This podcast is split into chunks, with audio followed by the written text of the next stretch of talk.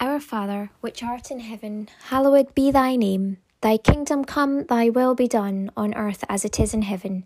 Give us this day our daily bread, and forgive us as we forgive each other.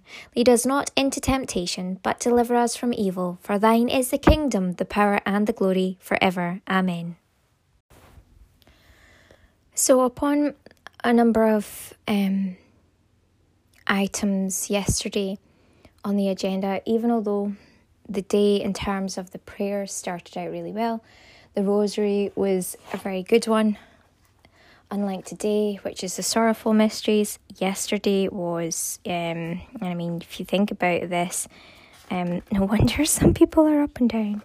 No, just joking, but um, uh, really, yesterday was the mysteries of light, and it's really important to understand that um, the mysteries of light are really about illuminating. So there's that chance to go in between the joyful mysteries, illuminate even further, but then we're also illuminating with that light that that's being, um, you know, that Jesus bears. His burden is light, and so we're also putting a light out on many different areas. Is just as the same as they say that um, bearing a light we're drawing on to is like Jesus is many different people and um, for help as well as obviously those two um, to glorify the kingdom. There are those who will also be seeking help looking towards the light of Jesus as well and salvation. So that illuminates part of the cross as well. And as we talked about yesterday on the holy day of the cross, why that's important, but yet why God wants people to move beyond that. So that has to be solidified in your life. It's not something to hold on to because Jesus didn't hold on to it and moved um, beyond the cross in life. And as Jesus has moved beyond the cross in life and is in ascended position in glory. It is that part of Jesus that he says to us that we are meant to be clinging to, not clinging to the cross. So if you're clinging to the cross, if you're doing that a lot, that means that you haven't truly yet fully ascended with Christ. You haven't fully accepted the risen Christ. Now, don't get me wrong, there is a very fine line between those who, who have accepted the risen Christ in ascendancy and have the cross solidified in terms of they understand and believe and have accepted what Jesus did, but they more so focus on the fact of life that Jesus is ascended and glorifying um, God is what their life is about now. There is a fine line because these people who walk in the freedom of that are no longer captives to um, to sin and constant sacrifice in the same way, and so they're glorifying um, the Lord by their lives. They're living in joy of the Lord's ascendancy, um, because of their full belief, and that is the faith. That is the beauty of faith. Um, and so as they do that, there are also those living a life that's seemingly freedom, but it's not of freedom, it's actually captive to the snares of the world. And they haven't solidified in the cross yet. They need to go to the cross, uh, the, whatever is possessing them that's holding them captive needs to go to the cross. And so there's a fine line between those who appear to be living in freedom um, from the cross and those who really are. And there are many different levels to that, you know, from actually being um, at a level where you're in remembrance for whatever Jesus went through um, for his people, for those who would call on him as his saviour. And it drew to mind today, particularly of two women because of these different religions. I'll just tell you yesterday, I was, um, you know, just speaking in tongues and doing um, direct research into the different words that were coming up and finding that they actually had meanings um, in other languages and thought this was amazing. Even had what looked like a white dove um, coming along um, outside of the window for the, you know, properly, I would say, for the first time. Um, because there are many different levels of different colours of birds around here, but this was kind of almost um, white, and then um, there seemed to be slightly darker um, feathers on it, but it's just so unique and different. They're all unique and different in their own ways, but that just reminded me of the depiction of the Holy Spirit, which people use as a white dove um, often. Um, all animals are important, all beings are important, but of course, unlike animals, um, humans sometimes choose different paths. as unique and as different as they are, they sometimes choose different paths. Although they have the intellect and they have the ability to ask for the wisdom and to be healed in that way, sometimes they just refuse to do that because they're ensnared by the world. So, in any case, as I was um, finding out about um, this, let's get back to this. So, finding out about these different words that were coming up, one was just very obvious, or two rather, um, it's Santa Maria. We know about that, so there's not much to look up there. But then looking into actually the place, I found that, you know, the patron uh, saint is actually Mother Mary of the Immaculate Conception. So, Mary of the Immaculate Conception. That then um, brought on a research process and finding of the antiphon of Mary of the Immaculate Conception, which talks about how Mary has no sin in her and she is as glory to Jerusalem, and she really truly is. So, I'm looking towards that and what do I find straight away as I go on to maybe the third video, which is now Pope Benedict standing with everybody. that's about to be him, um, and the antiphon, um, and they're you know they're obviously celebrating Mary in this way in her immaculate conception. And before it even starts, there's a little child, and of course you're thinking about me in mother mode. Um, there's this little child um, that's so thin and is calling out for their mama. And straight away, I thought, oh my goodness, like I've got to give um, and donate to whatever this is. And I just felt the Holy Spirit urging me to do so. Um, in other words, that Holy Spirit just means that goodness within that that um one who wants to do good within. And so um you know, every person should have that, but obviously some people choose differently. So that's why we use these terms in particular right now, depending on what your level of awareness is of it. But in any case, I went to um, to do that straight away, just feeling compelled and just very emotional by it. And I wasn't going to share it either because we don't need to share what we do in terms of alms and giving all calculations saying this is what we do or whatever that's not the intention, but at the same time, if the story surrounding it is very important to be told, and the Holy Spirit compels us to do that, we don't need to even ask for mercy because it's not a sin in the first place. You're doing it for the reason that God is compelling you to. But yeah, I did. Like, I'm like, sure, can I like actually talk about this? So I did and pray about this already. But anyway, so let's get back to the main point. So I went to go and do that.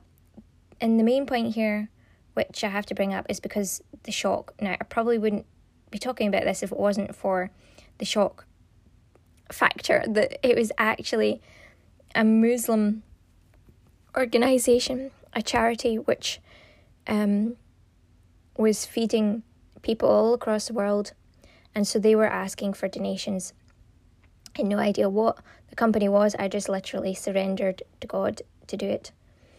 And it brought about lots of things like, you know, the fact that people of God are all on their different paths in ascension gaining further wisdom and clarity, and the importance of helping um, all people, no matter what their religion. I thought it was really good that no matter what religion um, or background or wherever these people were from, they were getting help from this organization, and that was good.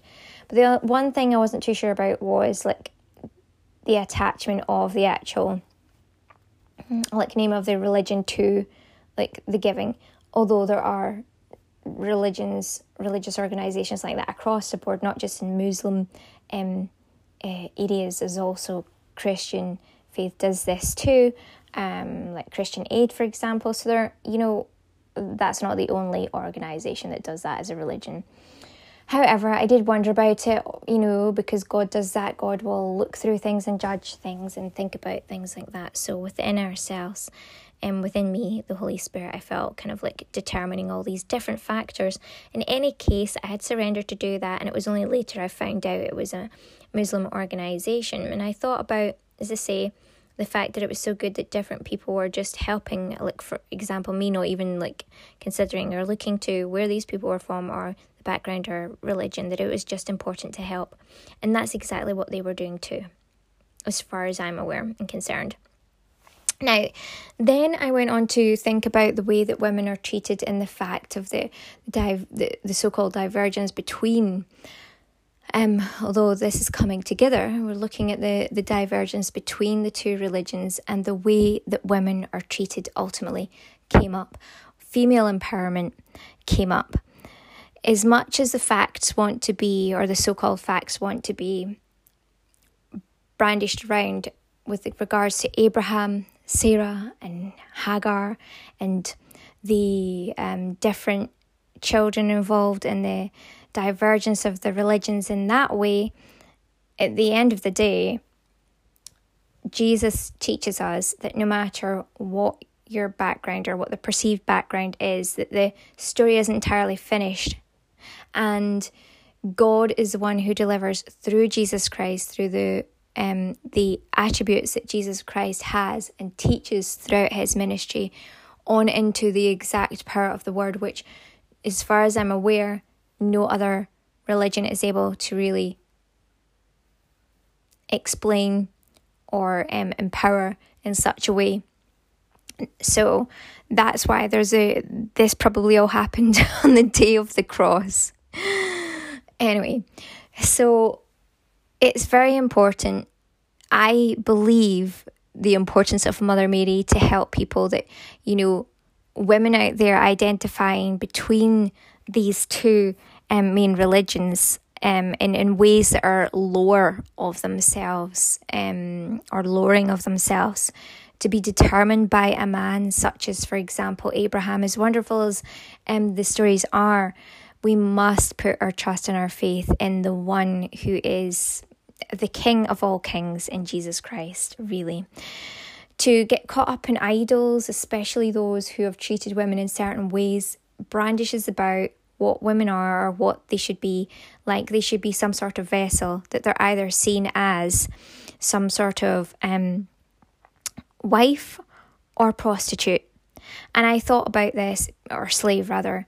And um, i did i thought about this uh, in terms of even sarah that in a way sarah being um, although she brought it on herself to a large extent being pushed aside um, because she pushed aside her husband in a way. So, with this desperation to have a child, um, that, you know, she brought on that situation to a certain extent, but she was almost treated like um, just a vessel as well. Like the way that Abraham um, was treating women in general became just like a vessel. Not only did he treat Hagar like a vessel, but in treating Hagar like a vessel, he was also treating Sarah like a vessel. And this is what we need to understand that women are not sex objects, they are not just there to bring children forth and then to be discarded.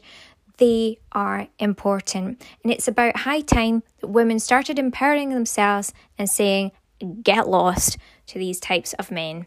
And no disrespect to the former ways or um, old ancestors and things like that. That's important to say they did the best that they could in their time. But that doesn't mean to say that people should be carrying on in that way. We have a Saviour today, and Mother Mary is part of that huge project which um according to God, would not have happened had it not have been for Mother Mary. We need to look to Mother Mary into her attributes and we need to look to her blessed spouse, Joseph. Those two were betrothed to each other and faithful. These two are the epitome of the perfect coupling of respect for their own bodies, but because they first had respect for God through the Holy Spirit. God, glory to God. Oh, rebuke Satan and all these other things that have um, that go on in people's lives. And God, we just pray that women respect themselves and become empowered, and that men respect themselves and women and become more empowered to look to being like Joseph, and of course, our um, most important, Jesus Christ. And so I think the importance of Joseph is really, really essential. We want to be looking to um, Jesus Christ, obviously, first in terms of God, but Joseph and how he um, really was that husband, that divine husband. Now, today, when I was contemplating over the mystery of the sorrowful mystery, I was informed by God that I wasn't to be mulling over all this stuff and that Mary indeed was not sorrowful, she was indeed blessed, and it should be that that I should be focusing on and not um, praying, um, you know, sorrowful things to a mother Mary who is blessed and deserves to be remembered and to be brought and uh, kept in that way as is Jesus. So we had to rebuke without really making a big rebucation about it all in terms of like saying too much, but just moving on from one part to the next was what I did. But by the end of it, I could actually see the Holy Family, and that was all of the, the Holy Family. Not only have I got my crown on, but every single member of the Holy Family that's Jesus, obviously, but Mother Mary and Joseph all had crowns on. And I think this is very important to point out here the majesty involved in that level and the um, the utter superior level that, that that family is has to be recognized and I just believe that if people can look towards this family is especially running up to the nativity but from here on, and focus in that way and see them, each of them, wearing um, their crowns respectively. And so um, that was that was the main kind of message that was coming about there, and um, what I believe that that was bringing forward, and just the importance of obviously Jesus Christ and God in that way. Um, people to be treated you know, in alignment with the Holy Ghost. And that's that's why there's this divergence because people who either um, are at the cross or don't have the cross or before the cross um, or don't have any awareness at all and are lost do not have that level of awareness or understanding with the Holy Ghost because they haven't accepted the Holy Ghost. And that is the difference between worthiness and lack of worthiness, being honored, honoring God's gift, un, being uncommon and um, the difference between um, seeing yourself as just a, a vessel, being in captivity, um, seeing yourself as ensnared to the worldly things, being very much in that way. Um, that is the main difference. The difference is the Holy Ghost. Yes, the cross is a major part of it, but it is not the final part the, the main part, the, the integral part to all of this in terms of self empowerment, um, freedom and worthiness, and being appropriate and honouring and respecting oneself. Um, and only allowing those that respect you to be in um in that kind of like um place and only allowing um get that in your life is really only going to come through having that Holy Spirit. So no matter what level you're on, that is what is imper- um, imperative, the spirit level. Salve Pater Salvatoris,